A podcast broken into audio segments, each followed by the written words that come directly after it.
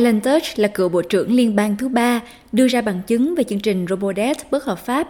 Ông là bộ trưởng Bộ Dịch vụ Nhân sinh vào thời điểm đó, một bộ trưởng cấp thấp bên ngoài nội các.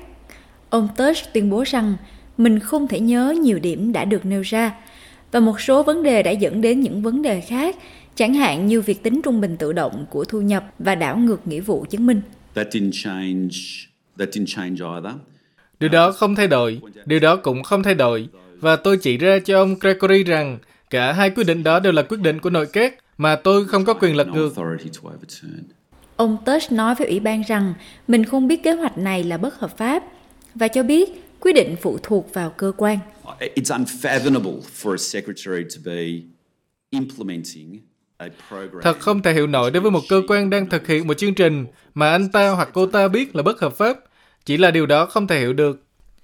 Ủy ban Hoàng gia được giao nhiệm vụ điều tra lý do và cách thức chương trình thu hồi nợ Centrelink bất hợp pháp được tạo ra vào năm 2015 trước khi bị đóng lại vào năm 2019.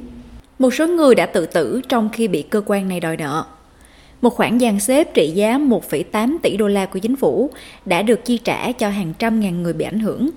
Vào đầu năm 2017, gần một năm kể từ thời điểm ông Tush làm Bộ trưởng Dịch vụ Nhân sinh, việc truyền thông đưa tin về kế hoạch Robodebt đã trở thành mối quan ngại nghiêm trọng của chính phủ và ông đã vội vã trở về sau kỳ nghỉ cùng gia đình ở Vương quốc Anh để giải quyết vấn đề.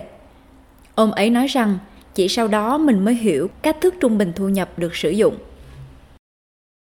I don't think I was aware at the time, particularly where that derived from. But I did Tôi không nghĩ rằng mình biết điều này vào thời điểm đó. Đặc biệt, điều đó bắt nguồn từ đâu. Nhưng tôi hiểu rằng thư ký có nghĩa vụ nêu ra các vấn đề quan trọng với bộ trưởng.